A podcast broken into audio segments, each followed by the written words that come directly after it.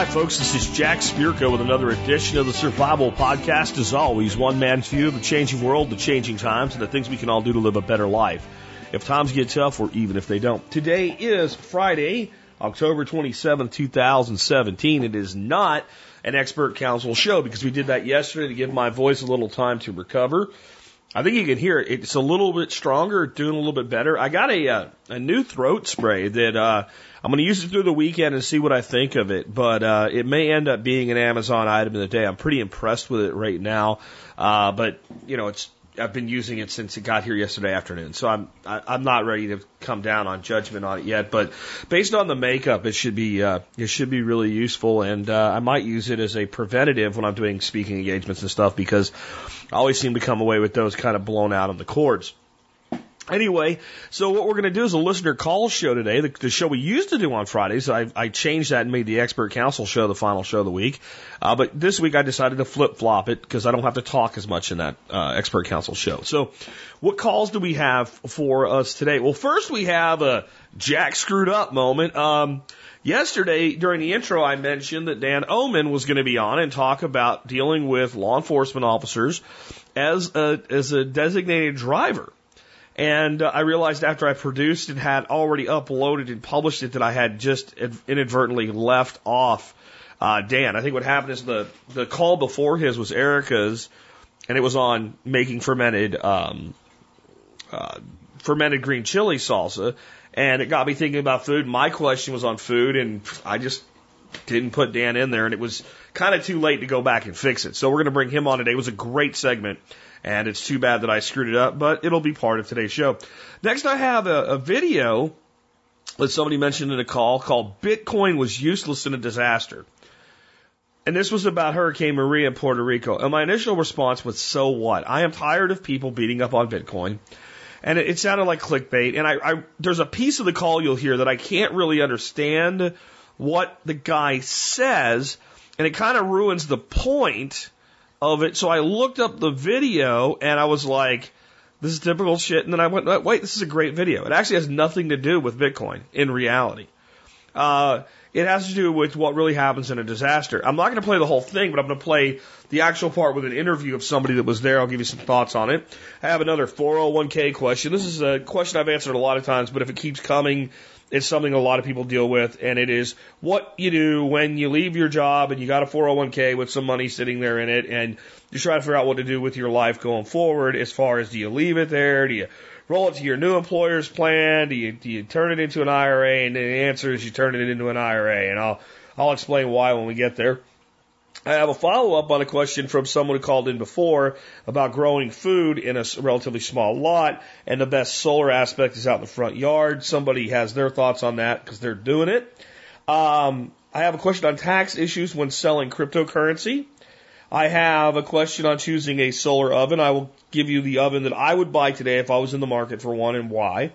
Uh, I have a question on the origin of the name of the 3006. And the 3006, of course, is probably my favorite all time cartridge. So I'll not just give you the origin story about the name, but I'll tell you some of the things that went into the development of the 3006, why it was created in the first place, how that's related to the Spanish American War, Teddy Roosevelt's Rough Riders, all kinds of cool stuff.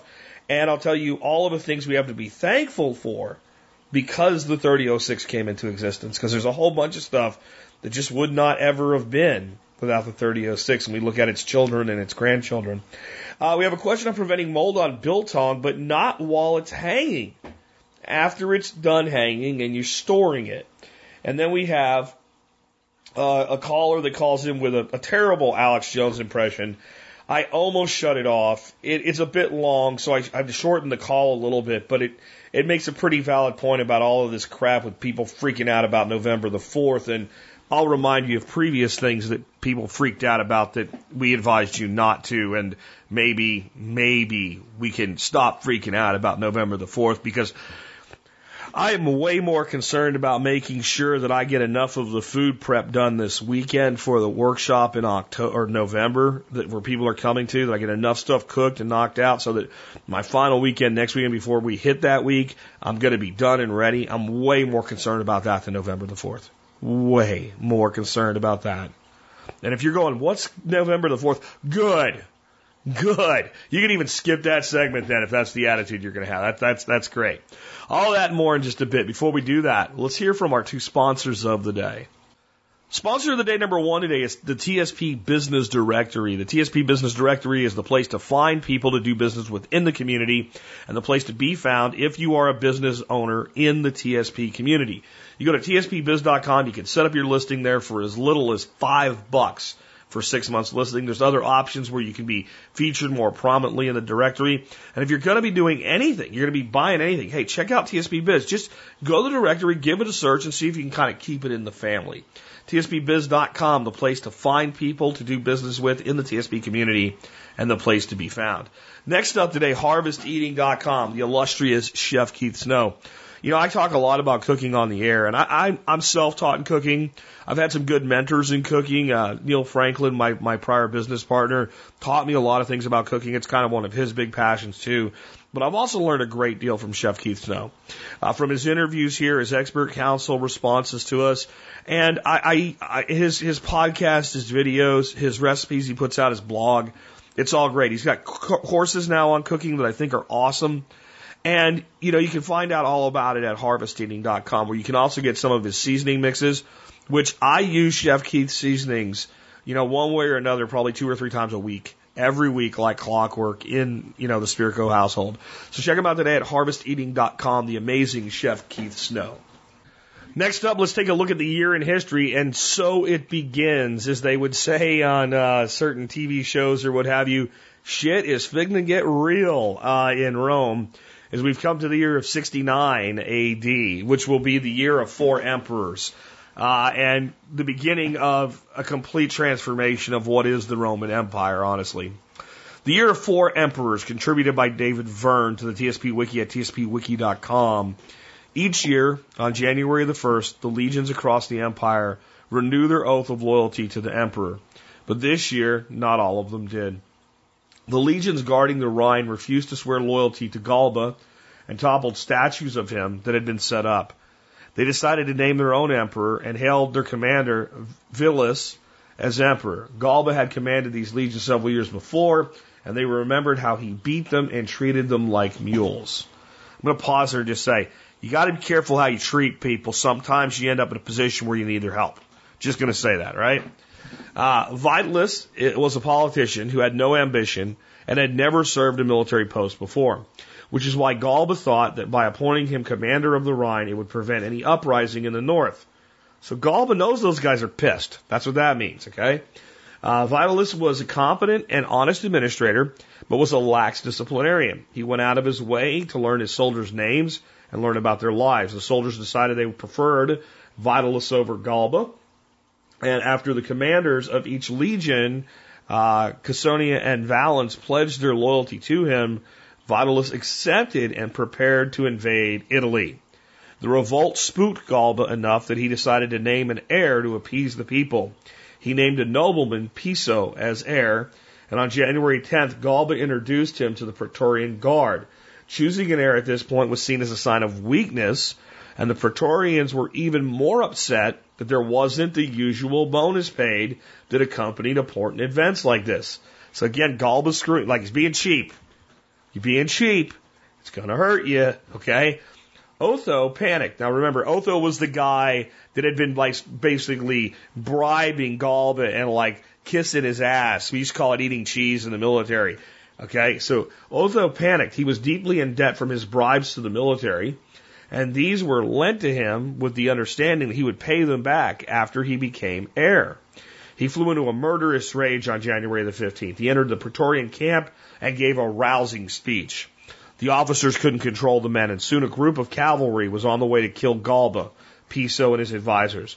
After hearing mixed reports, including ones that said Otho was dead, Galba decided to find out for himself what was going on. As he, Piso, and his advisors were riding through the streets, the group of cavalry attacked and killed Galba. He was 70 years old and had ruled for seven months. Piso and his advisors managed to flee, but were later caught and killed. Otho was quite pleased with himself, but after going through Galba's letters, he realized he had a huge crisis on his hands.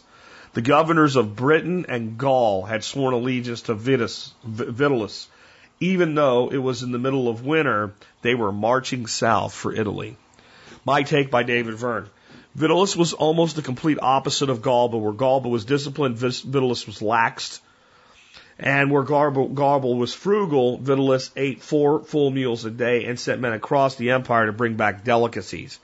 Anyone, including his soldiers, who wanted a good meal was welcome at his table.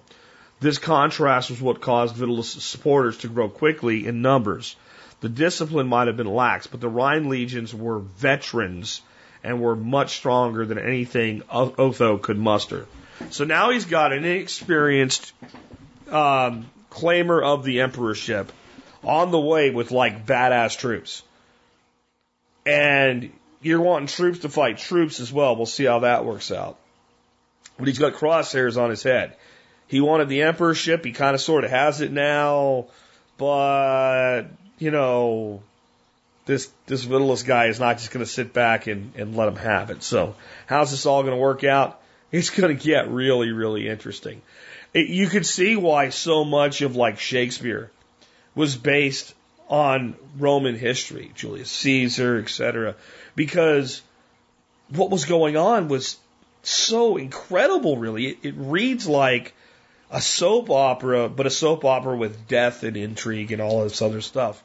Um, I don't have any big lessons from this one. I think this year itself, as we go through the four emperors, will uh, be an incredible lesson on what happens when you're not prepared. Because see, that's what this is really all about. Rome wasn't prepared for the last person in the Ju- Ju- Julio Claudian uh, line to die. They weren't prepared for it. They had no plan. Even though they knew, they knew Nero was the last one.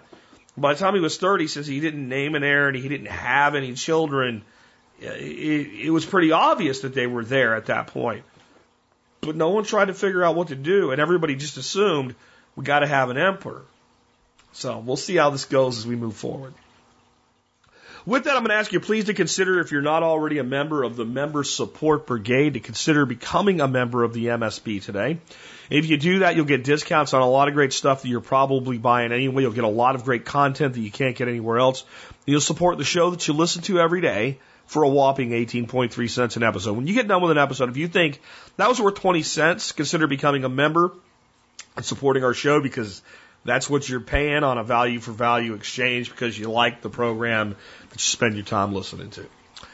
Anyway, with that, let's go ahead and get into our uh, first piece. Basically, like a hybrid thing here with a little bit of expert counsel. The question for Dan Oman that again was supposed to be on the air yesterday on acting as the designated driver when you're driving around with, well, a bunch of people that really need a designated driver. Dan, take it away. Hello, TSP listeners. This is Dan Oman answering your questions on law enforcement and criminal justice matters. Today I have a question from Brandon in eastern Oklahoma regarding interacting with police as a designated driver during a traffic stop. Brandon asks, can you give some advice for interacting with law enforcement during a traffic stop for someone acting in the capacity of a designated driver? The details.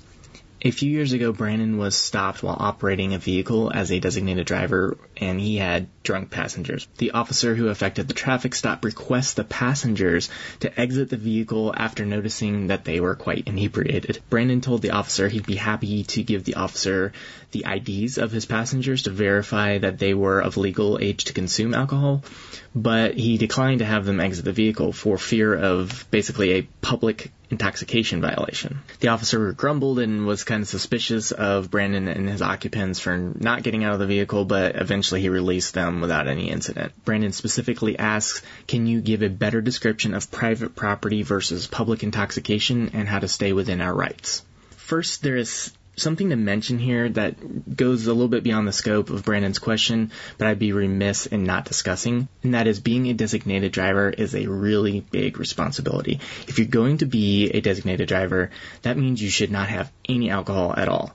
Well, I can have a beer or two is not going to cut it. The reason is if you are driving a group of drunks you are at a higher risk of getting pulled over because of the potential your passengers have for doing something they wouldn't normally do. And here's an example of that. A friend of mine a long time ago was a designated driver and he was driving some pretty rowdy drunks in the car, and they were heading down the interstate in Atlanta, and one of his passengers thought it would be a really funny, cool idea to pull the emergency brake lever. After the emergency brake lever was pulled, of course, the vehicle spun out of control, which gained the attention of law enforcement onto that vehicle. My friend got pulled over, and because the car is full of drunks, it smelled like alcohol. Smelled obviously like there had been some drinking going on. My friend had to perform field sobriety testing and blow in the Alco-Sensor, etc., to show that he had not had anything to drink.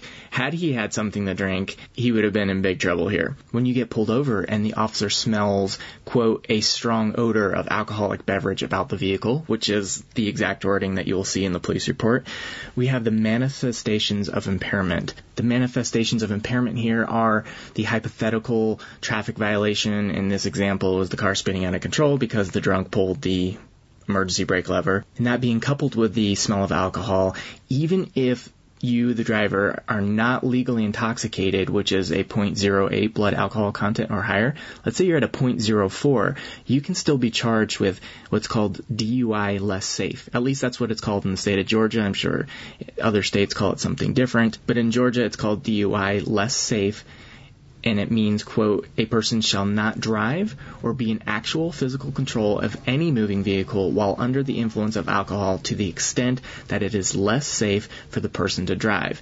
So here, there's no provision in here that says you have to be 0.08 or higher to get arrested. It just means you have to not be able to drive your vehicle as well as you normally would be able to. That's not going to be a very strong burden for the state to prove if you have drunks in your car acting a fool and causing you some significant distractions while driving.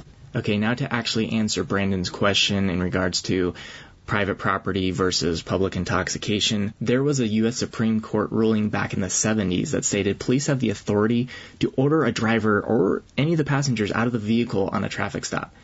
Whether it is actually constitutional or not, you must comply with law enforcement when ordered to exit the vehicle. So technically here, Brandon and his passengers could have been charged with obstruction for not exiting the vehicle upon the request of the officer.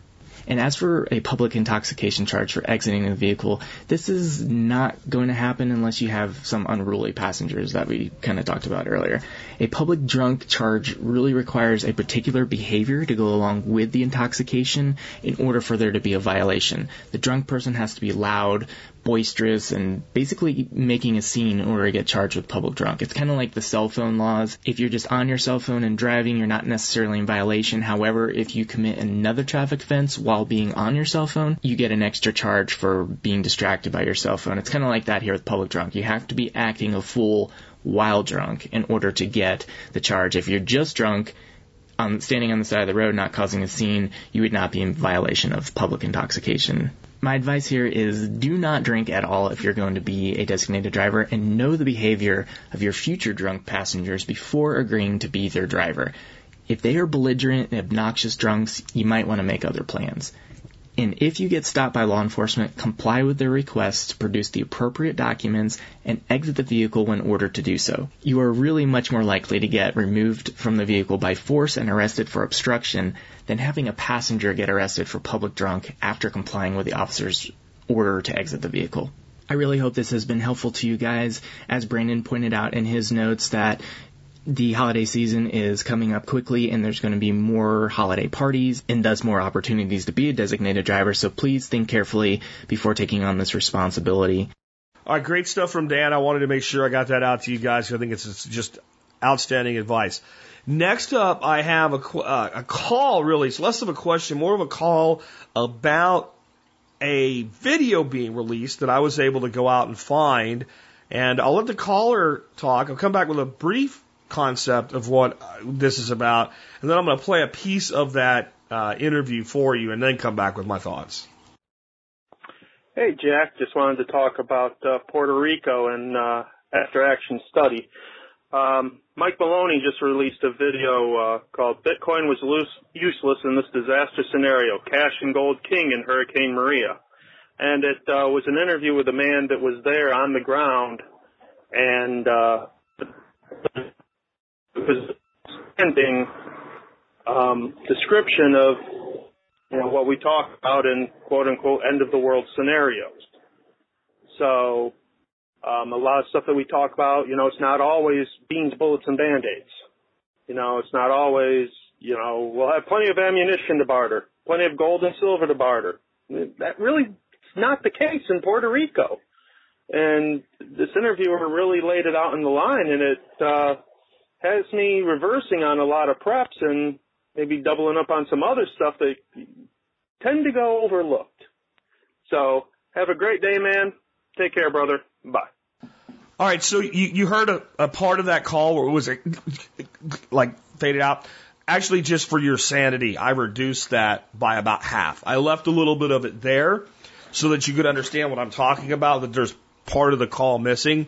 I feel like there were some actual important bridging words in there that that lost continuity of the beginning of the call and the end of the call because by the end of this one I'm like I really can't tell what your point is. But I didn't blame the caller for it because how do you know that that happened? But I did think like this video is probably crap because of course Bitcoin was useless in you know San Juan where the, all the power was out. I don't think anybody that holds Bitcoin or Dash or any cryptocurrency is expecting that will be the perfect barter currency during a hurricane. Um, I highly doubt that anybody was running around Puerto Rico trying to figure out how to spend their Bitcoin or, or their Ethereum or whatever, that that was even an issue. So I, I felt the title was clickbait. I'll give you more on that when I come back on the other side of this because I'm not above clickbaiting myself, but I feel like the video really had nothing to do with Bitcoin at all. Like zero. But, but when I listened to it, I realized the guy behind it is not a hater of cryptocurrency.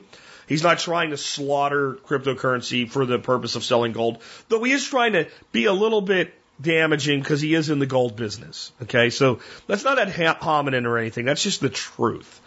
Um, but it's it's overall it's a great interview. So what I've done is I've cut off his intro segment, not because there's anything wrong with it, just for the the benefit of time. And I'm going to play for you just the interview that he had with someone living through what was going on with Hurricane Maria in Puerto Rico. Then I'll come back with my thoughts and I'll expand on clickbait. Anyway, here we go. In a section of the island, now uh, the hurricane came shore on the uh, southeast end of the island and ripped across it diagonally and left on the northwest of the island, right where Eddie lives. So here's Eddie.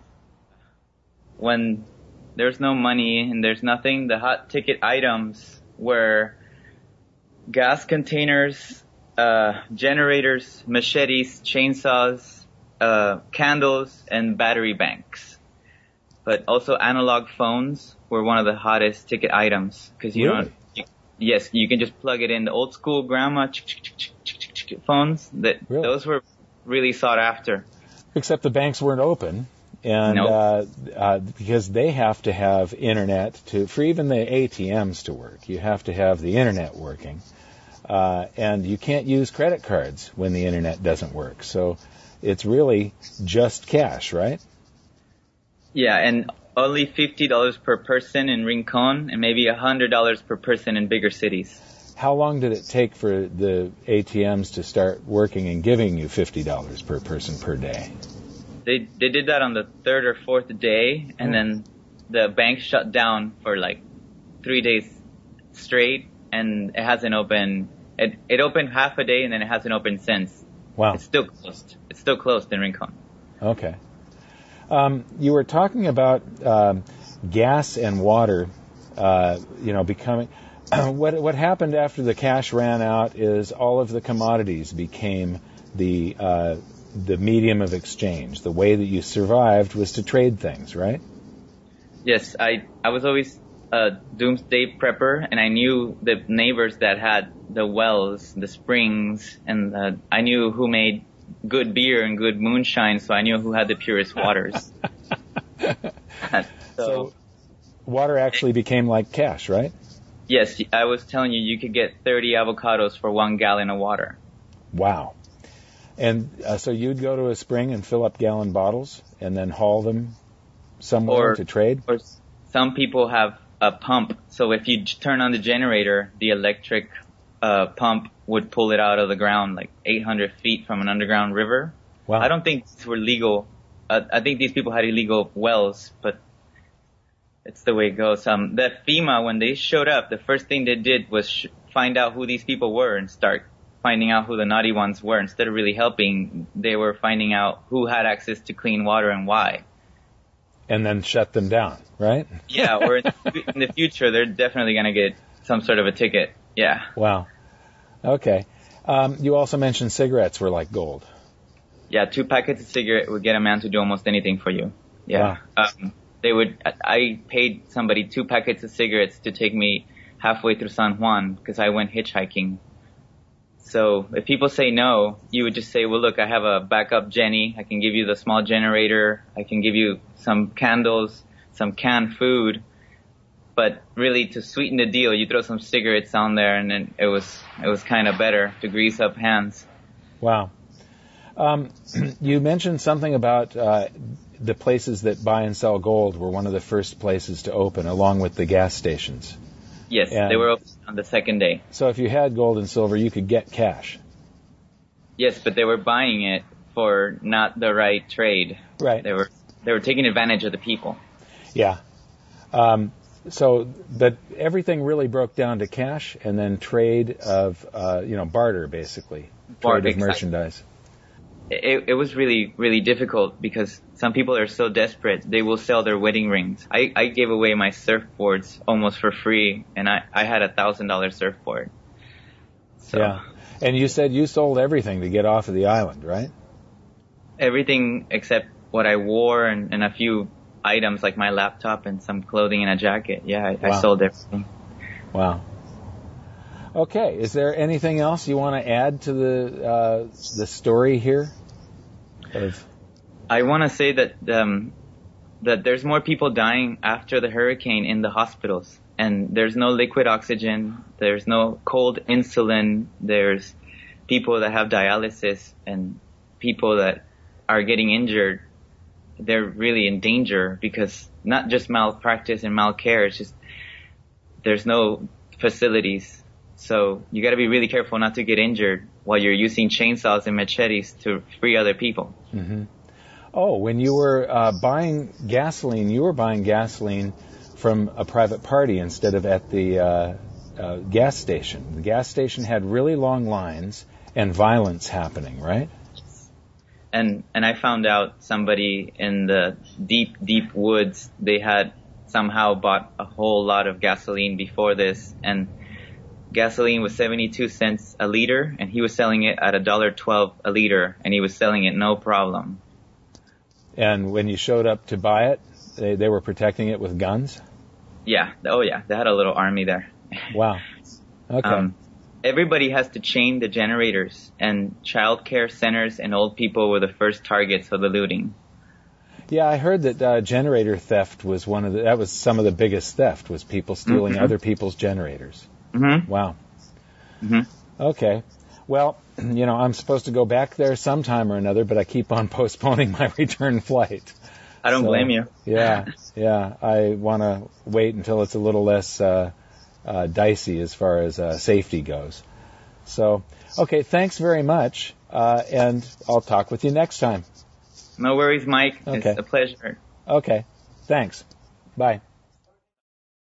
So anyway, I I hope you can see what I'm saying. I, I, I think this has nothing to do with Bitcoin or cryptocurrency or whether you should be holding some or what your position in it should be because we've been teaching before cryptocurrency existed that you need to have cash in reserves that you can get your hands on that's not in the bank. Like that, that's totally irrelevant to crypto because this, that's, well, I can go to the ATM. Well, no, you can't, or you can only get 50 bucks at a time or the ATM doesn't work or what have you. We, so that's just a, a fundamental of basic preparedness and all the other great stuff there. One of the things that makes me realize though, like, one of the things that you get, I get out of this is that if you were making an investment in, in the ability to have power, it makes sense, as we were talking earlier this week about on Tuesday with solar as the price comes down, to solar with storage being a really great idea because someone's probably not going to climb on your roof, unbolt your solar panels, get into your house and steal your battery bank that, that your solar panels go to. Now, the thing is, You know, I can get a generator. Here's what I could do. When I, if I want to do a financial analysis of this, you can get a damn solid like 6,500, 7,500 watt, like Troy-Bilt generator for about 600 bucks at Home Depot that will do so much more than a solar array would for let's say $1,200. You could literally buy two of them, two is one, one is none. And if one gets stolen, you still have one left, and you could up your security protocol. Not that you should let it get stolen, but you, you get what I'm saying. Like it's hard to make the financial case for that, but from a security standpoint, off-grid solar is a lot more secure to me because it also doesn't make noise. I mean, that's the thing about your generators. So I think one of the things with generators is if you're going to run generators that are a disaster, if looting and stuff's going on, and it usually ends up happening sooner or later, you got to run it during the day. You got to have storage for your power at night, low, you know, run, run, run silent and deep, like Stephen Harris says at night, without that generator out there humming all night, advertising, here I am, here I am, here I am. Bring it in, lock it up, chain it down, whatever you got to do. So that's, that's that there. But here's what I mean by saying it's clickbait, but I'm not above clickbait myself. I have an article that I want to write, and it's just a matter of when I get time to write it, called If You Make Minimum Wage, You Suck. Now, it's complete clickbait when I put this out. And some of you right now, just like, cause you're making minimum wage and your ears perked up and you're pissed. Don't be. If you make minimum wage, there is a 50% chance you suck because you just suck. And there's a 50% chance you, you suck for the real point of this article. And you don't suck as a person, you suck as far as your employer is concerned. And, and, and it's a teaser for my clickbait article that will probably come out, you know, probably after the workshop. So you can think about it.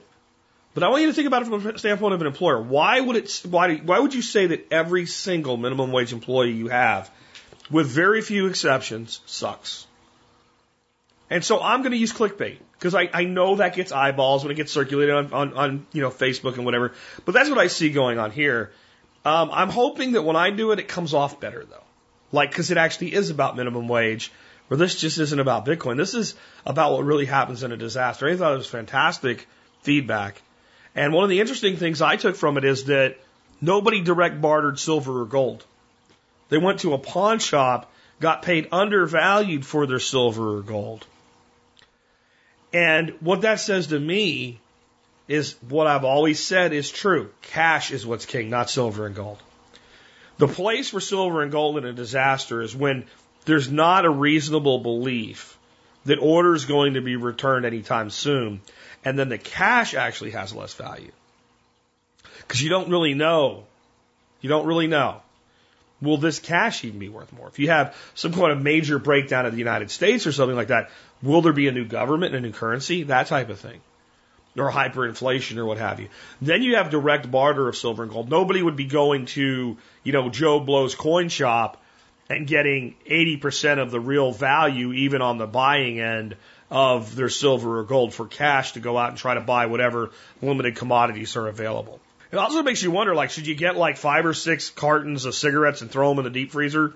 I, I don't know enough to know about cigarettes if they store well long term that way, but, uh, I know that friends that I had that used to smoke, they would do that. They would go like out of state and buy cheaper cigarettes and buy a couple cartons at a time and keep them in the freezer. So I don't know. I won't be doing it, but it, it, it does seem like, you know, there's a reason you got the Bureau of Alcohol, Tobacco, and Firearms. When you want to come down to real barter beyond cash, guns, tobacco, and alcohol uh, seem to make the most sense for that. Anyway, uh, with that, let's go ahead and uh, take another one. This one is a question on 401ks. Hey, Jack, I got a 401k question.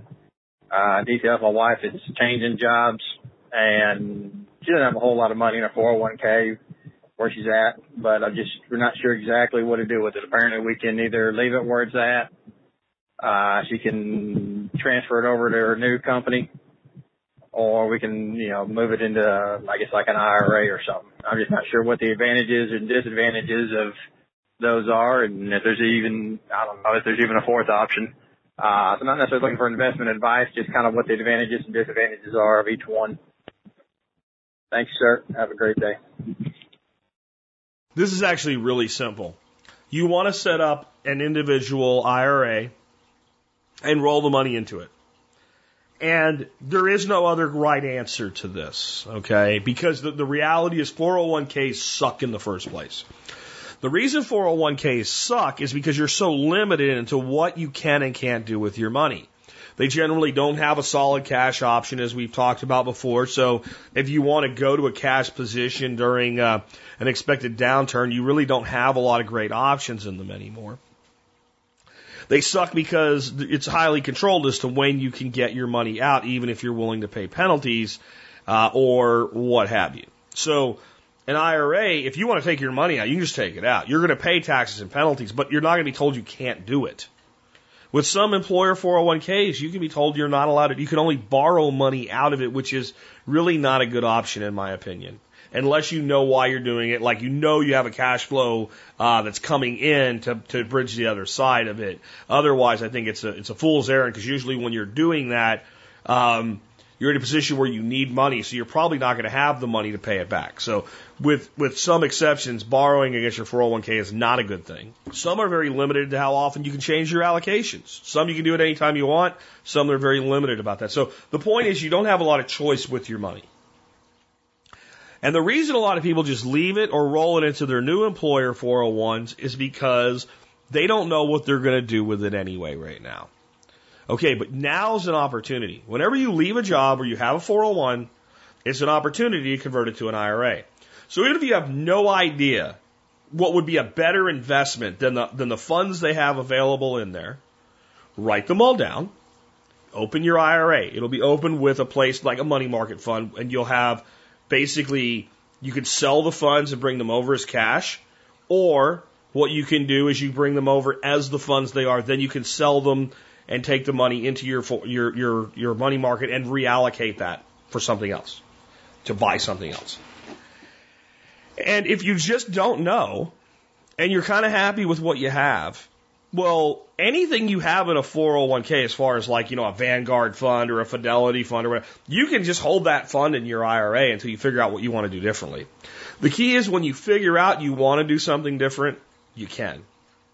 There is no reason to leave your money in an existing 401k. And there's absolutely no reason to prop up somebody else's new pension fund with your legacy investment when you move to a new job by rolling it into your new employers. Unless they have some kind of program where they match it or something or give you 50, 50 cents on the dollar. And I've never heard of that. They do that with contributions usually, but not rolling from, from a past job. So get it into a, a conventional IRA if it's a Roth 401k, then of course it goes into a Roth IRA, which is a much better position to be in. And when your wife goes to her new employer, a lot of times they don't do a good job of explaining the options. Make sure she asks them with their new 401k, does she have the option to do a Roth 401k? If she does, do the Roth. I'm not going to go into it right now, but the Roth always wins in the long term. Unless you're going to be retiring in the next four years don't even think about anything but a Roth. And if it is a Roth, the existing one was a Roth 401k. Get in touch with me. Because if you don't want that money put away for retirement, a significant amount of it can be withdrawn without penalties. And I'll tell you how if that's the case. I'm not going to go into it because I don't know. It probably is conventional. Most employers are lazy and do not provide a Roth option. Uh, because financial liars prefer the conventional one.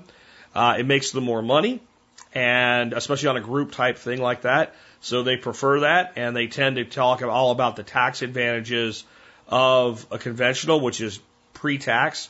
With Roth, when that money goes in there, I'm telling you, when it comes out the other side, there's no taxes on it.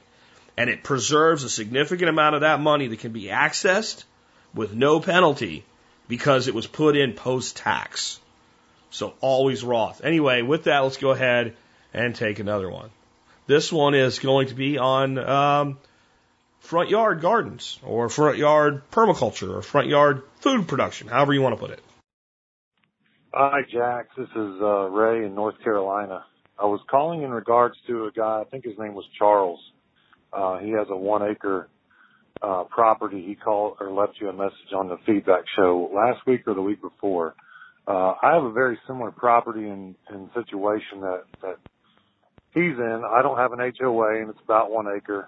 um, and my backyard is also mostly shaded, which I don't really have much of a backyard. It's a, it's on a I'm on the crest of a hill, and it kind of drops off behind my house after about 10 yards past the back of the house. So uh, I would just tell Charles, don't be afraid to uh, take the plunge and, and put most of your stuff in your front yard. If that's where your your good sun exposure is, that's where mine is. You know, we do live in a, a decent neighborhood, and the other side of the road, it's funny how it works. They have an HOA, and and my side of the road does not. And I'm sure some people don't really love the way my front yard looks. It's not very conventional looking, but uh, we we pretty much planted about 40 uh, some odd fruit bearing perennials out there. And, and you know I keep it weed eaten and mowed and trimmed and we've got a border around the bed and all that. But you know it's definitely not conventional looking. And I would tell Charles don't be afraid to you know take the plunge and uh you know go non-conventional don't worry about what other people think if if you really want to get into homesteading it was hard for me because you know I, everybody around me has nice grass and all that but you know, you just got to do what you want to do, and that's the reason you didn't want to live in an HOA in the first place. So uh, you got to get over that. And one last piece of advice, real quick, is uh, heed Jack's advice and start slow. I uh, I went too far when I started and just got in a little over my head with project size, and it, it's it's coming back around. But I wish I would have listened to that advice: is start small and finish what you do first, and before you go on to the next thing. So, good luck to you, Charles, and uh, Talk to you later, Jack. Thank you. Good stuff. About the only thing that I would add to it is don't go looking for a fight with this. I have found in most instances that people can, in fact, plant a tremendous amount of edibles in their front yard without any kind of a problem, especially on a larger property like a one acre, three quarter acre property, more so than a postage stamp lot. Um, if you, and we've done whole shows on this, but if you make it so the layout is similar to what everybody else is doing that has plantings, right? Because some people have nothing but a big giant lawn, which is just retarded in my view. Um, but you know, if you're doing trees and bushes and shrubs, the fact that food's on them should not matter. If other people are doing trees and bushes and shrubs, and if you mimic the patterns that are common in your neighborhood, and so you can plant different stuff, but if the patterns are, you know, there's kind of trees are done this way and there's landscaping around them and instead of putting in, you know, I don't know, uh, posies and, and whatnot, maybe you're using ornamental chard or something like that that's edible, things like that. Sweet potatoes are a great ground cover. I see people using ornamental sweet potato all over the place in commercial landscaping. You know, why not use Osaka purple sweet potato as a ground cover? And then, you know, in your winter, you're going to go into some kind of a winter crop and you go out and you do the same thing that all the landscapers do, except you get a whole bunch of free sweet potatoes basically doing very little work and it looks very conventional. So I'm not above going unconventional, but it, the more you think you're at risk, the more you can blend things a little bit chameleon like, I think is a good add on piece of advice there. Next, I have a uh, question on taxes on cryptocurrency. Hi, Jack. This is Ben. I'm a long-time listener of the show, and I'm really ha- happy for all you're doing and uh, all the great info you provide for us. My question I have is, uh, I'm, I'm from Pennsylvania. I just uh, invested in Ethereum uh, over the past couple years, and I uh, ended up pulling it back out for cash.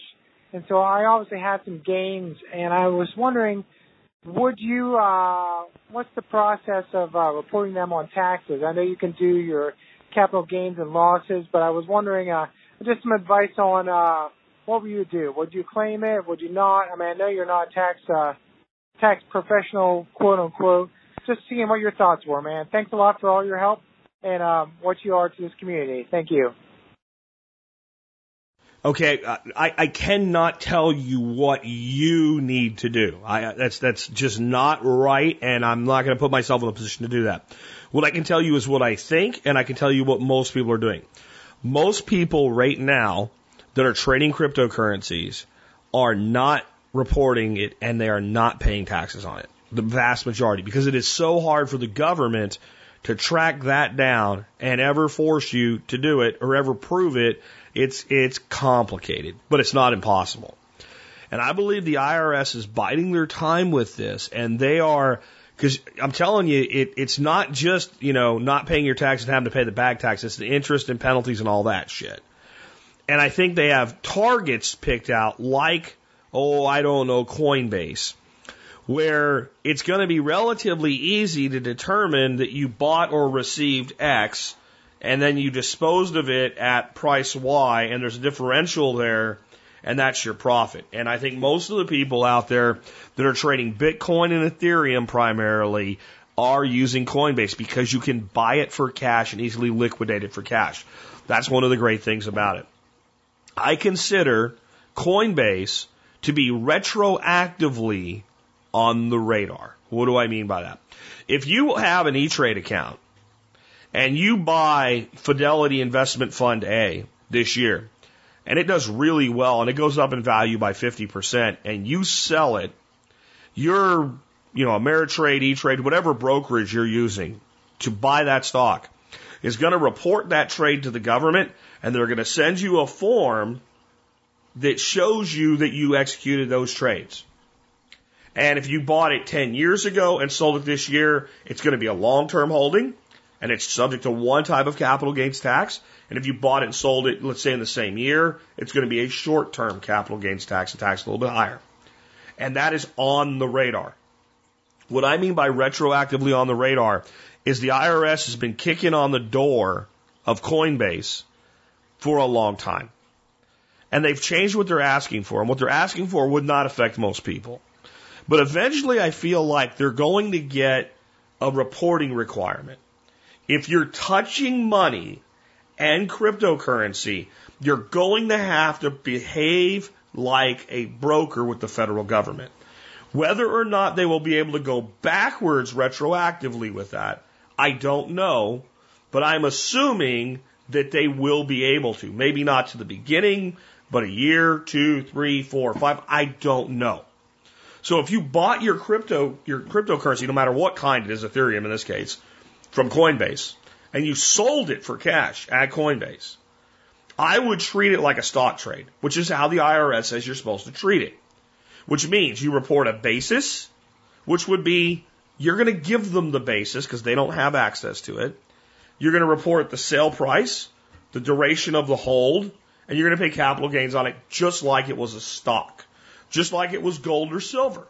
It's how the IRS has given tax guidance on it, the clearest guidance we can accept right now that they've been given. And I don't like paying them any more than you do.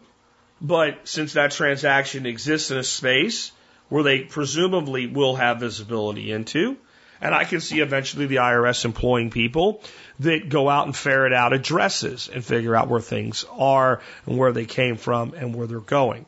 Especially if any time the, the, the, the, the currency that you were trading originated in something like a Coinbase with a purchase for U.S. currency with that entity behaving as a money handler, if that makes sense. Because they can justify that then. Now, can they go tell Bittrex to give them all your information? They probably can, and Bittrex can tell them to go pound sand. And Bittrex would probably say, we really can't help you. We, I mean, it's cryptocurrency. Half of it's encrypted anyway, and you know, uh, pri- private and anonymous, and I, we, you know, we don't have detailed personal information on who these people are. However, if it's anything other than like a Zcash, right, or a mixed dash transaction, the blockchains are public, the addresses are public, and let's say you had done something like this. You went to Coinbase, you bought $5,000 worth of Bitcoin. You took your $5,000 worth of Bitcoin after Coinbase delivered it to you and you sent it to an address that was on a wallet over at Bittrex. Once it got over to Bittrex, you bought several different altcoins with it because that's what you really wanted. You just couldn't buy them for cash, so you went into Bitcoin so that you could play in that world. You then, at that point, probably lost some money in transaction fees. You could report it as a capital loss, but you choose not to because you don't ever want to pay tax on it. Over time, let's say altcoin A appreciates in value uh, by double, and you decide you want to liquidate it, but you don't want to go back into cash. So you liquidate it for another altcoin or Bitcoin or Ethereum, which you see as more stable. That has created a taxable event as far as the government's concerned, though I think it's a gray area. Because you haven't really realized the gain, because you've never gone back into a cash position. I think that could be argued both ways, but I think the government right now would say it's a taxable gain. It is reasonable that they could say, well, we can, tra- I don't think they can do it yet, but I think if they wanted to, they could develop the ability to really easily. We know you bought this from Coinbase because now we have, we can see that you bought this. We know that you sent it here and we know that you sold it for another currency here and we can calculate the differential. Now, it's very difficult to do that uh, in reality, but it's not difficult if you bought it at Coinbase, you sold it at Coinbase, or you bought something, you went out and played trader with it for a while, you made some money on it, you put it back into Bitcoin, and since you wanted cash, which is a little bit more difficult to pull off, you sent it back to Coinbase and sold it for cash they would at least be able to have that visibility there and then ask the question, well, where'd it come from? What's the basis on it? How much do you owe us? So I'm saying if it ever touched cash, it's prudent to go ahead and pay the taxes on it. If it was mined, if it was acquired some other way, I think it gets into a very gray, disappearing world really, really fast. I'm not saying you shouldn't pay taxes on it. I'm saying the odds of being caught for it are much lower than when you're dealing with a money handler situation, which Coinbase is. Personally, the, the currency that I sold for cash in Coinbase this year, I will pay tax on it. I know if I don't pay tax on it, that nothing will happen this year. That there is no way for the government to know that.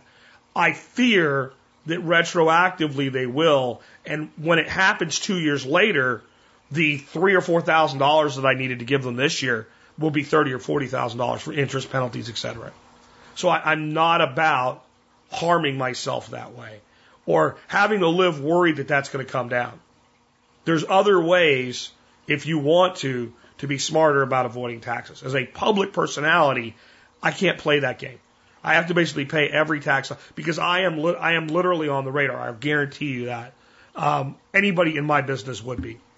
All right, with that, let's go ahead and take another one. This one is on solar ovens. Hi, Jack. This is Martha from South Carolina. Um, I have a question regarding solar ovens. My husband and I built our own solar oven several years ago, and it's worked fine, but we've decided to upgrade and purchase a solar oven this year. So I'd like to hear your opinions and reviews of which would be the best commercial solar oven for us to purchase. Thank you. I do, in fact, have a recommendation for you. Uh, for about five years, six years, I owned a Global Sun oven, uh, probably the most popular brand that there is, and they've they started out expensive and they got more so. Uh, without really getting any better, they started including more crap with it, pots and pans and stuff, and kits to jack the price up. But it, it really, the, the, the base product really didn't change at all.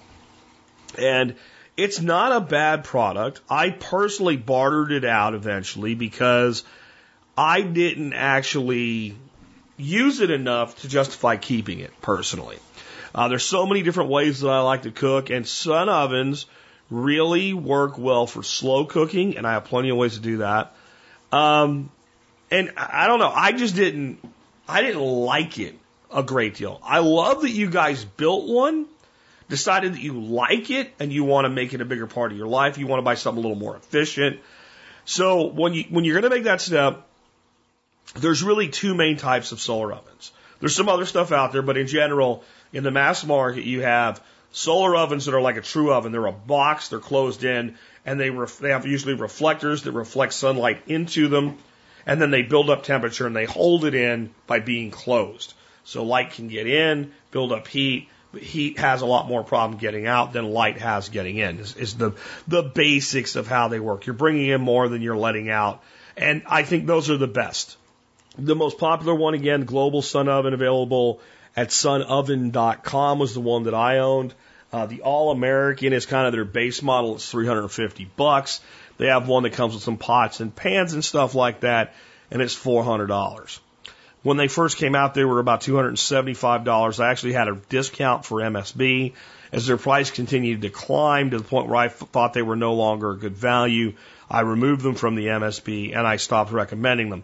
Not because there was anything wrong with the product, but because I found the price to be uh, just not enough return.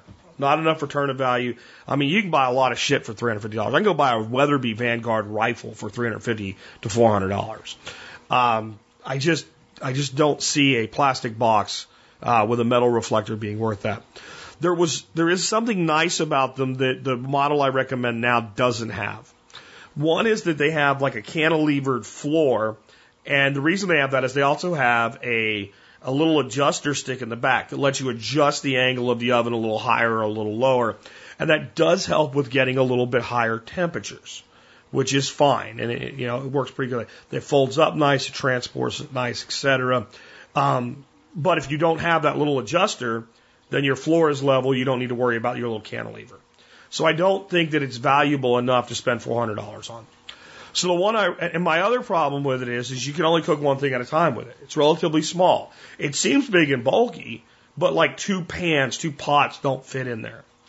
So um, a, a few years ago, after I bartered mine and I started thinking about needing to have one I could recommend when asked, I started doing some research. And I've continued to do that research up till, you know, present time. And I've come up with a product that I recommend now from a company called Solavore, S O L A V O R E. The Solavore Sport uh, solar oven uh, is about as indestructible as it gets. It has a great reflector that goes on it to reflect uh, radi- solar radiation into the box. Uh, it's damn near unbreakable, indestructible. It's not glass. It's a it's a polycarbonate type uh, thing with an air pocket in it. it. Makes it very very efficient. It stays cool to the touch on the outside. You will not burn yourself on the outside of it at all. It comes with two uh, enameled pots, which is nice. They're not expensive, so it's not a big deal, but it does come with them as opposed to the base model of the, the Global Sun Oven the, uh, that, that does not come with it. Uh, and this comes with two and a thermometer and all the stuff that you need to start going.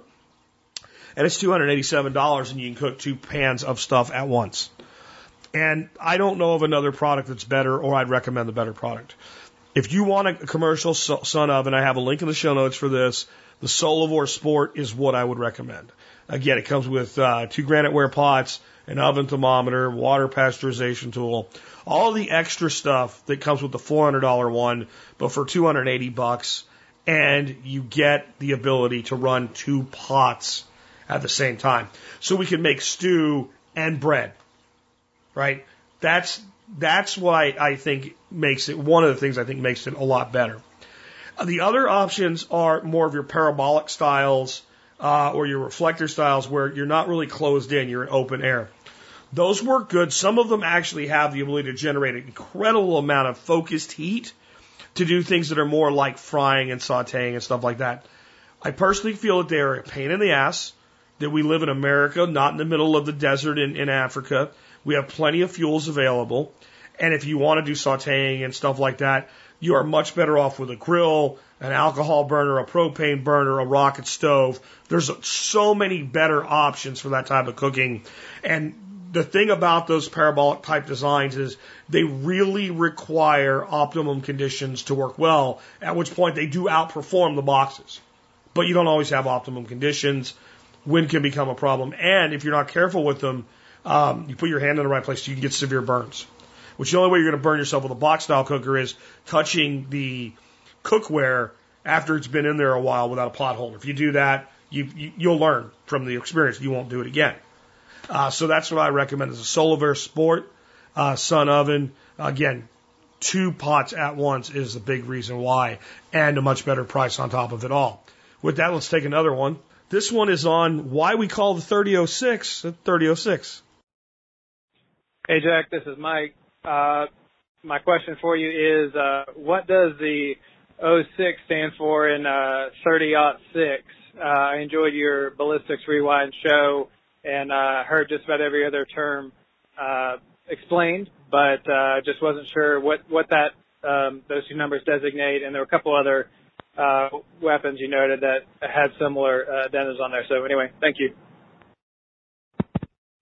Well, the uh, 3006, like many truly great uh, uh, sporting rounds began its history as a military round.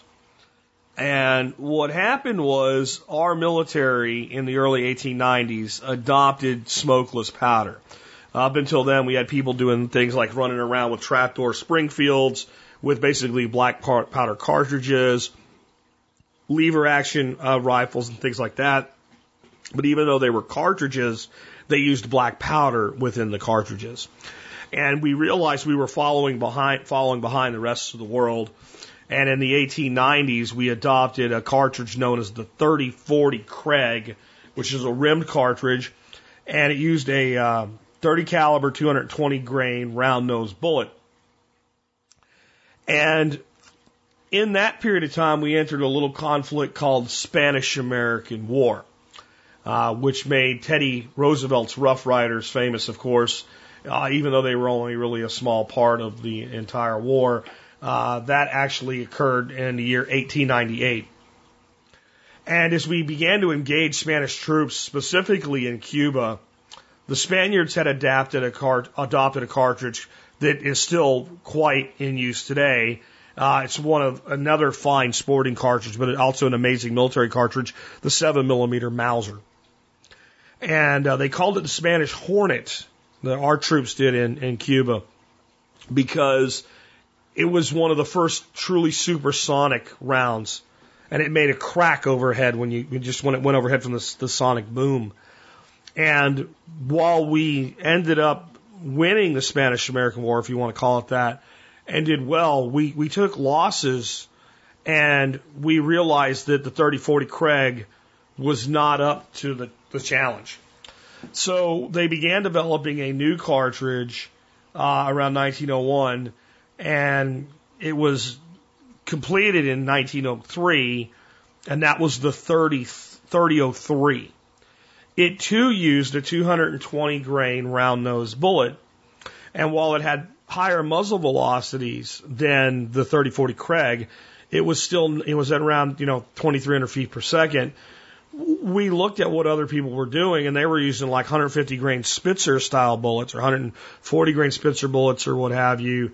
Um, in any event, they were using. Uh, Germany was using the 8 millimeter, which was a 7.92 millimeter actually by 57 Mauser at 153 grains. Much higher velocities and a pointed bullet travels further. So we kind of shit canned this whole 30 like this is not what we want. And it took until 1906 that we came out with the rifle cartridge caliber 30 model of 1906, which was then not ever actually referred to by our military as a 3006, but was quickly adopted by others and the soldiers themselves calling it the 3006. So the short answer there is it was called a 3006 because it was released in 1906, caliber 30, year 1906. That's that's the whole thing. But I think it's an amazing history and a development path that led us there. And uh, I wanted to kind of point out how many cartridges today we owe it to the 3006 that they're here. Uh, that includes the 2506 Remington, which is one of the best flat shooting cartridges ever. Um, the 6.506 was, was remained a Wildcat. The 270 Winchester, uh, which is a 27 caliber, you know, in the 3006. The 280 Remington, which is basically the 3006 made it to a 7 millimeter. The 3006 itself. The 33806, which is one of the most underrated cartridges of all time. And everybody that ever owns one ends up not wanting to shoot anything else because they're so damn good and so damn deadly. And the 35 Whelen.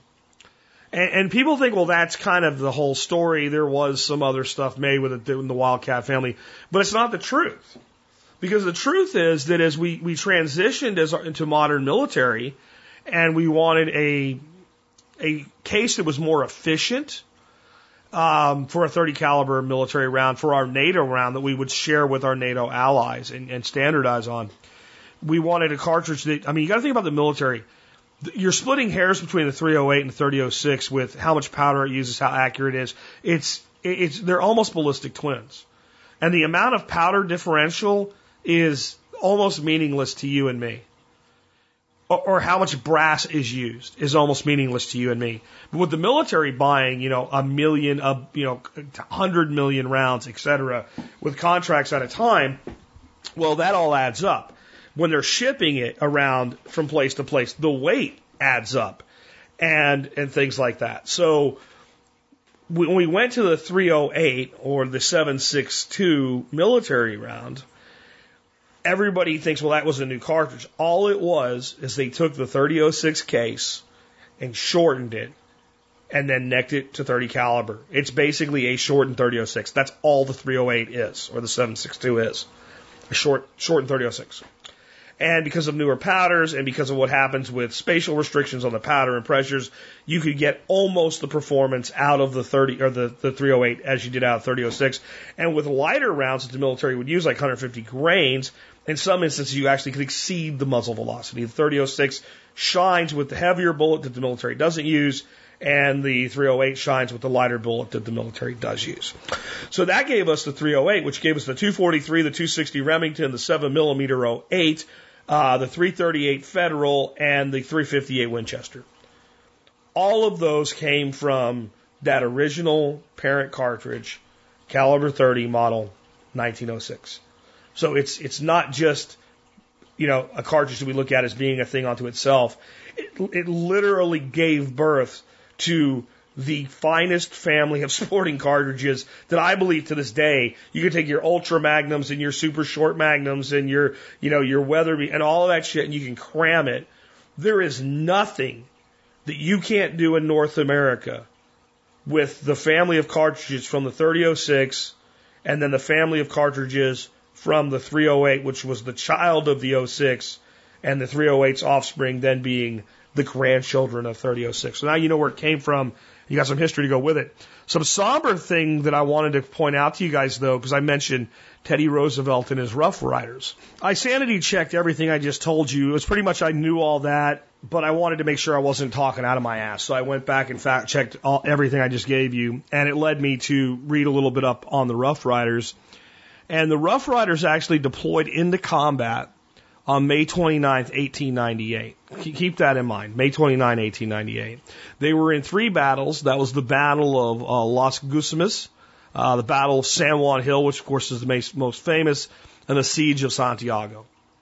They returned home on August 14th. So May 29th to August 14th. That's how long the whole thing lasted. And, and as I was researching this, I just wanted to know, you know, what was the casualties? So here's the losses in service of officers. Two were resigned or discharged. Two were killed in action. One died of disease. Total officers lost out of the Rough Riders was five. Enlisted men, as you might imagine, the number's higher. Discharged for disability, nine.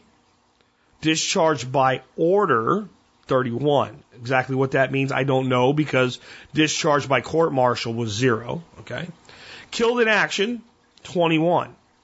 Died of wounds that were received in action, 3. Died of disease, 19. Suicide, 14. Deserted, 12. Total losses, 95.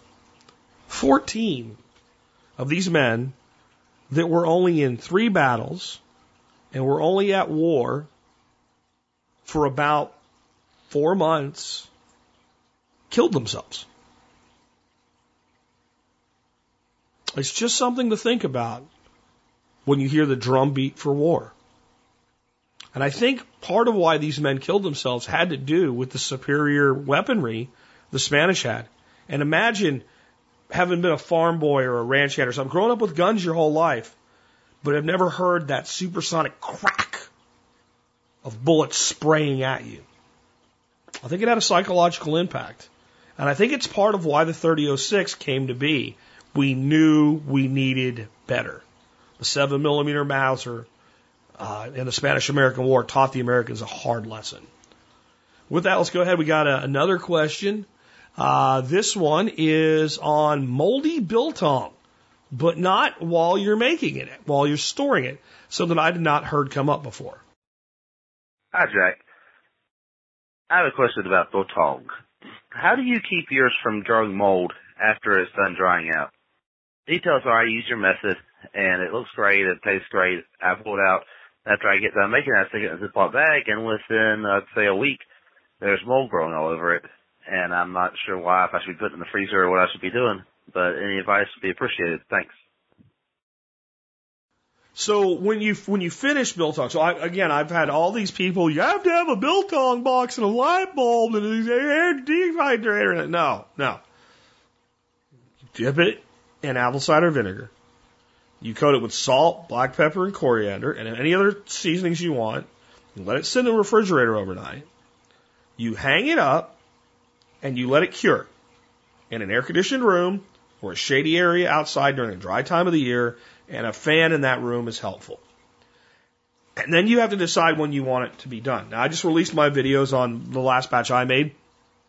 Had I not left to hunt for two and a half days, I would have probably pulled it off the line at least a day and a half earlier when it was a little bit pink left in the center. I like my biltong a little bit more pinkish. Um, it's fine completely dry and it stores well completely dry. But if you're pulling it when it's still somewhat moist, which again is the best way to do it, and then you're going to put it into something like a Ziploc bag where there's air in there, and some of that moisture will continue to wick out into that air, then you're going to get humidity. And if you get humidity, if there are any mold spores, they're going to start working. Now, overall, we keep the mold down to a large degree because of the salt, but also because of the acidity of the vinegar. So I think that one of the things you might look at is like, are you using enough apple cider vinegar to keep your mold down? Because that is like the first place to check when you're having mold form while it's hanging, if that ever happens. So I used to just kind of, I'd put it in a spray bottle, I'd mist my meat with vinegar. What I do now, I get a bowl. And vinegar's cheap, man. I dump it in there and I dredge it in there like I was going to be dredging a, think of it like it's egg yolk and you're, you know, an egg wash and you're dredging a piece of fish that you're going to fry. That's how I dredge it. And then I, you know, I lay it all out on the cutting board and I hit it with the salt, flip it, hit it with the salt, pepper, coriander, black pepper, all that stuff, and uh, let it sit overnight and hang it. And I never have mold issues during or after. However, because I am a biltong fiend, I always vacuum seal my biltong. And then I usually put my vacuum sealed biltong in the deep freezer. I have before, like thrown it in Tupperware containers or whatever with like a desiccant in there with it, and and it's never molded, but it doesn't last very long. So I haven't come up with the the vacuum seal method to prevent mold because I've never had a mold problem. I came up with it to prevent Jack from eating all the biltong too fast. But it's probably why I've never come up with mold. So I, I just recommend vacuum sealing your biltong. I think you'll have less likelihood of mold that way and definitely the freezer or the refrigerator will probably help as well. Now it's designed to be a long-term storable food.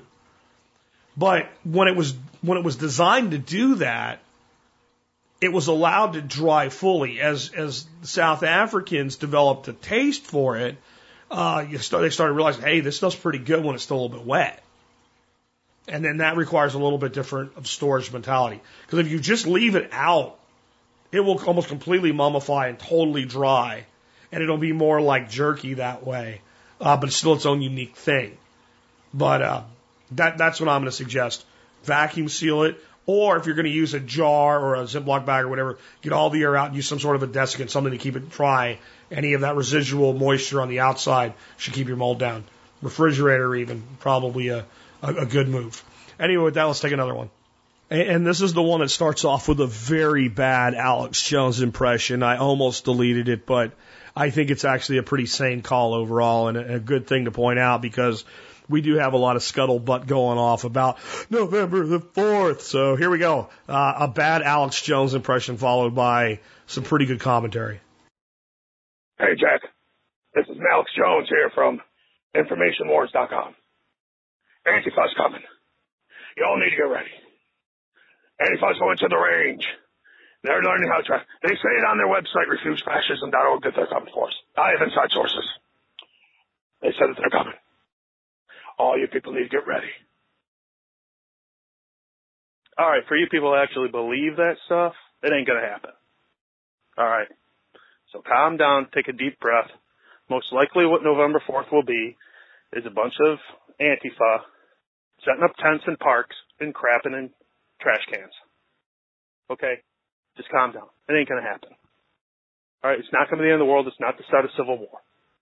Okay, first off, if they did decide to get violent, they have to go through the police. If they make it through the police, they have to go through National Guard. So all of you oath keepers, militia, three percenters, calm down. Alright, I'm seeing this all over message boards. All over YouTube is lighting up. It's civil war. It's gonna be the end. Uh, it's, this end of the world porn is really getting annoying. You know, when it comes down to if it's Walking Dead or whatever it is. Listen, folks, you aren't Rick Grimes. All right, you're you're you know you're not any star from any of the survivalist book that we love. All right. And besides, if you go to these rallies, you try and be a proud boy, you try and stand up to Antifa, guess whose picture is going to be on the cover of the newspaper? It ain't going to be Antifa, it's going to be the horrible right wing that goes out against Antifa. So, that's just my opinion. I haven't heard you talk about this yet, Jack, so let's, let's see what, uh, what you have to chime in on it. I haven't said anything because I think it's all a bunch of stupid, overblown stupidity that the usual suspects are blown out of proportion because they have to do something to be sensational yet again. Um, I do think there'll be a lot of Antifa rallies and stuff like that. And I think that the best thing we can do is what you alluded to. Absolutely nothing. Stay away from it. Do not get involved. Don't go stand up to them. You, you stand up to people that actually pose a threat to you. A bunch of people out spouting nonsense and crapping in garbage cans do not pose a threat to you. Well, they might smash a window or something. Let the police handle it. If, if there are a thousand Antifa assholes nationwide, or 10,000 Antifa assholes nationwide, burning buildings and throwing rocks and stuff like that. And no one from our side, if you want to call it that, gets involved. Then the, then the media can do two things. They can report on the bullshit that they're doing, or they can ignore it. But if you get involved, they can blame us. And they will. They absolutely will. There was one that happened in, in uh, California, somewhere near Berkeley. The Antifa people were all pissed off because of a free speech rally organized by the right. The right canceled the rally. They didn't show up. They didn't even show up. They canceled it a week in advance. Antifa showed up to protest a rally that wasn't going to happen. They committed acts of civil disobedience. They engaged in, in violence with law enforcement and they destroyed property and the media still blamed the right because it was a right wing rally that they were protesting. You're in a, you cannot win by playing the game, so don't play the game scenario. But what if they march on us? Then we can worry about it. And then I'm not even that worried. These are a bunch of assholes, and their whole purpose in doing this is to get attention by creating anger and resistance. And whoever you are, if you resist them, they will say you are Nazis, and the media will back that story. Don't get involved. Leave it alone. But Jack, haven't you studied history? All it takes for evil. Shut up! Shut the hell up! This isn't Hitler in his brown shirts. This is a bunch of do nothing, useless scabs of humanity, angry at the world, throwing a tantrum. If I think the second coming of Hitler is here, I will lead the resistance myself into certain death to prevent it. I will not get out of my chair for these people. They are not worth my time. You wanted to know what I think. That's what I think. And I'm done because it's about all my voice can handle this week. I'll give you one real world analogy of this, though, involving animals. So last year, the turkeys that I had were really big, even for the breed I usually raise. And they were a lot more aggressive than the ones I have this year or the ones I had the year before. I don't know. They had more of an asshole streak in them. And a couple of the, there was three big gobblers, and the biggest gobbler I never weighed this bird on the hoof or on the on the foot, I guess you'd say, but he dressed out so the carcass weight was 42 pounds. So I'm putting this bird over 60 pounds live weight with the guts in and the feathers on and all that. 60 pound bird. That's a pretty big freaking bird. And turkeys can be aggressive. And it, he got aggressive with the dogs. And he, he got really aggressive with Lucy, but Charlie even eventually w- wouldn't engage with him. He was, he was a little bit afraid of him. A little bit afraid of him. And when a dog's a little bit afraid of something, whatever it's afraid of gets more aggressive. So the bird got bigger and tougher and puffier and would come at Charlie. So Charlie would back off a little bit more. He's looking at me like, don't tell my story. I feel embarrassed now. Right? So, um, that went on. And Lucy was very new to the pack at this point. We just brought her in. And so my buddy David and I are sitting here and we're watching Charlie kind of back off of the one big, big gobbler. And I start thinking, I wonder how Max would react. You know, Max, the 150 pound German Shepherd, would react to him. So Max loves his ball. So I roll the tennis ball right into the middle of the turkeys. Max doesn't really run much anymore. He kind of saunters out there and picks his ball up. And the, the gobblers are all, but the big gobbler's like, he's got his wings out. And he's like, nah. Max laid down in front of that turkey and chewed on that ball like that bird wasn't even there. And what he was saying is, you are so beneath me, I do not even acknowledge your existence. If you want to mess with me, I will end you. But until I think you're an actual threat to me, you don't exist. You are beneath my world the scum that are Antifa and neo Nazi scum. I put them in the same bucket and they go right in there with the extremists in Black Lives Matter. You are scum. But until you actually represent a, a threat to me, you are so beneath me. You do not even exist. I will not empower you with my intention. That's how I feel about these people. Now, tell you a little bit more of that story because it has a happy ending from a buddy Charlie. Charlie was always capable of ending one of these birds too. But he also knew I'm not supposed to. These are part of the, the livestock. So maybe this thing can hurt me and I'm not allowed to kill it. Right? Now, I'm telling you, if one of them got too aggressive with him and he whacked it, I, he's not going to get in trouble for that. Like you can only expect so much out of a dog. But uh, like I said, we just got Lucy, and Lucy's standing out there and this gobbler's coming closer and closer and closer to her. And I, am like, I'm going to see where this goes. Is like a day before the, the birds are going to the butcher anyway. So it's coming closer and closer. And Charlie's sitting on the porch and he's watching and he's got his head cocked sideways like, what's going on here? Well, this turkey walks over and finally it gets up the courage and it pecks Lucy really hard, like right in the side.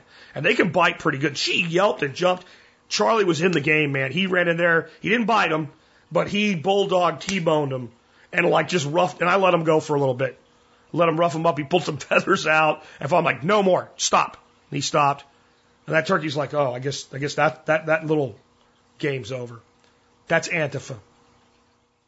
That's Antifa. The people that we are, the people that truly stand for liberty in this country, We'll tolerate their shit and see them as beneath us until they actually op- uh, operate as a threat. If they ever operate as a threat, they can be crushed like the cockroaches they are in a second. And cockroaches know they're cockroaches. So they behave like cockroaches. They try to create an infestation. But these roaches can only infest us if we allow them to. Don't worry about November the 4th. Worry more about whether or not your pipes will freeze tonight than November the 4th. Of course, remember, remember the 4th of November, which is why they've chosen the date. These people aren't anarchists. They're st- scumbag statists masquerading as anarchists because one cannot be a communist and an anarchist. The two systems are incompatible with each other. All right, anyway, if you enjoyed today's show and you want to help support us, one of the ways that you can do that is you can help support the Survival Podcast by doing your online shopping at tspaz.com. If you just go to tspaz.com anytime you're going to shop online, do your shopping from there over at Amazon. You'll help support the Survival Podcast and the work that we do. You can also see all of our current item of the day reviews that we've done. And I wanted to point out that like when you're when you're reading um, about one of our items of the day, you'll look at the bottom, you'll see a set of tags. And, and when you see those tags, you'll notice they have an AZ after them for the AZ and T-Spaz. For instance, today's has the following tags. Cooking AZ, Herb Teas Coffee AZ, and Kitchen Tools AZ. And by clicking, clicking those tags, you can see all the other items that I've reviewed under those tags. That's actually so I can catalog all this at some point. I'll have a, you know, on, on the T-Spaz page, it'll say like kitchen tools, electronics, etc., and it'll use those tags. I just haven't had the time to get that done yet. But that means you can always find more of those items by checking them out. Today's item is the uh, French press coffee and tea maker. Uh, that I recommend. It's actually a complete bundle. It's got a little measuring spoon. It's got a little kind of S curve spoon that hooks on the side of your, you know, your cup and all. I don't really care about those spoons other than that little, the little S curve one's kind of cool. We keep it on the countertop in like a little shot glass. So that ever when you ever want to stir something, you can, and when you set it back on that glass, it holds itself upright and it doesn't get the counter all sticky. It's kind of cool. Uh, but it's, it's just the press itself. It's the best deal that I found on a fresh press on, uh, on Amazon. It is a great French press. Uh, it comes with four screens, so it really does a good job of keeping everything screened out. Makes great coffee and tea. You can check out my review on it again at tspaz.com or just go to the survivalpodcast.com and look at the uh, the review will be the the blog entry directly under today's episode 2106. Anyway, again, always you can help support the Survival Podcast by doing your online shopping at T-Spaz. And there's a bonus today. I have another new tea blend available in this uh, this, this the uh, review for the coffee and uh, uh, tea press. Uh, you'll find it at the bottom in a PS. It's something I made just this morning, uh, and it's I like it better than my old morning blend. It's like the new modified morning blend. But if you want to learn how to make it, you'll have to look it up again. tspaz.com. Uh, last today, let's do our song of the day. This is, of course, continuing through the Bat Out of Hell album by Meatloaf. And uh, of course, Jim Steinman wrote all of these songs. And this is the single. This is the single off of Bat Out of Hell. Um, the way this worked was there was no single on the Bat Out of Hell album. You think like most of the songs are like nine minutes and, and what have you, and theatrical and all, and they just don't work for radio play where you have songs that average two and a half to three and a half, maybe four minutes. And none of them really sounded like singles, so Steinman came up with this. But this song is the song that made Meatloaf famous. Really. That got the radio play. And people love this song. And I think it topped the charts at number 11. That does not convey how big this song was for how long. Yeah, it might have fell off the charts with record sales. Bat Out of Hell as an album did not sell a huge amount of records out of the gate. It didn't really sell a huge amount, of records during the record play that it got with this single on it, which is actually the second single release, but it was the single. And this is what convinced the record company to take the risk on it because they knew that this song could be a hit. And, but even with this hit, what I've said before about this album that made it such an amazing thing is it sold 40 million copies. But it probably sold its first 20 million copies over its first 10 years of 40. Like I said, when I was a kid, I'm talking 16, 17 years old, driving around my old beater car. Every teenager that I knew that had a car had this album and a cassette playing in, you know, some, some hacked together stereo system that was probably worth more money than the car they had. It, it was just phenomenal. But what I wanted to do, I actually found on YouTube an interview with Jim Steinman talking about how he wrote this song, telling you a little bit about what I did, but more, and how it actually started out more of a country song. Yeah. So I figured instead of me introducing this song, why not let the guy that wrote it introduce it? And with that, I'll sign off and say this has been Jack Spirko with another edition of the Survival Podcast. You're about to hear from Jim Steinman and on the writing of Two Out of Three Ain't Bad. And I hope you have a great weekend. I hope you enjoy this song. I hope you enjoy this journey through the Meatloaf album. Remember, we've got two more to go. We'll have those Monday and Tuesday, and we'll break off into some other things with Song of the Day. Again, with that, hope you have a great weekend.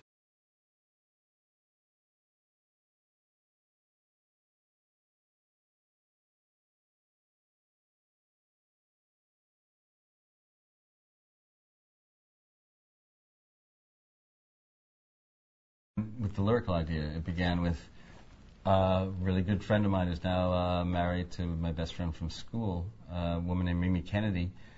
Uh, when I was complaining that no one wanted to sign us and no one seemed to like the music, saying, "Well, it's so complicated. Why don't you write something simple?" And the oldie station was on in the other room or something, and they were playing Elvis, "I Want You, I Need You, I Love You," which is a very simple song. And she said, "Why don't you write something like that?" I said, "Well, I'll try." And I went home, and the best I could do was, "I want you, I need you, but there ain't no way I'm ever gonna love you. Don't be sad. Two out of three ain't bad." I still had to twist it around a bit, but it was still, it was definitely a conscious. That was the album was basically finished, and they were complaining there were no singles, um, which there probably wasn't. Everything was like seven minutes long, and they wanted a pop single, and so or ballad, and uh, so I went in to write that with that specific thought in mind, and um, that's where it began as a lyric, and then musically. I always feel the inspiration of that was kind of country because I loved country music. Um, more old country music, like from the 50s, that I grew up as a kid hearing. Hank Williams and Patsy Cline. Not the kind of stuff today, not like Garth Brooks and that, which is really pop. It was that country music that makes you want to take a shower because the dust is all over you, you know. Um, and uh, and I always loved country music lyrics because they had a love of words and and and because country music was so damn dark, it was so desolate, and I love dark music, and I always thought that got overlooked. How dark? I mean, I don't think you can get through Hank Williams' "I'm So Lonesome I Could Cry" without needing you know Prozac or something. it's just that's as despairing a song as there is, and it always sounds to me like a a lonely coyote just howling in you know a dusty moonlit night, and um.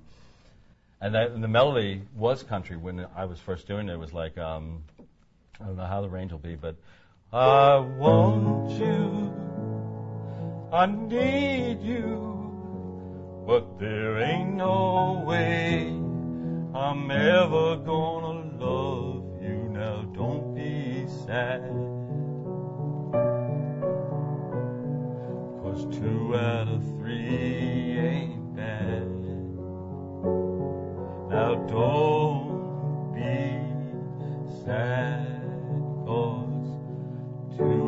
three ain't bad. It was that kind of like Johnny Cash thing because it was way low. Well, I'm lower now, but it was I want you, I need you, but there ain't no way I'm ever gonna love you. It was definitely the feel in my head, and then it just turned poppier. We made it pop, more pop and rock and roll. But it, in my head, when writing it, it was Johnny Cash on a lonely road with roadkill surrounding him, singing backup. Maybe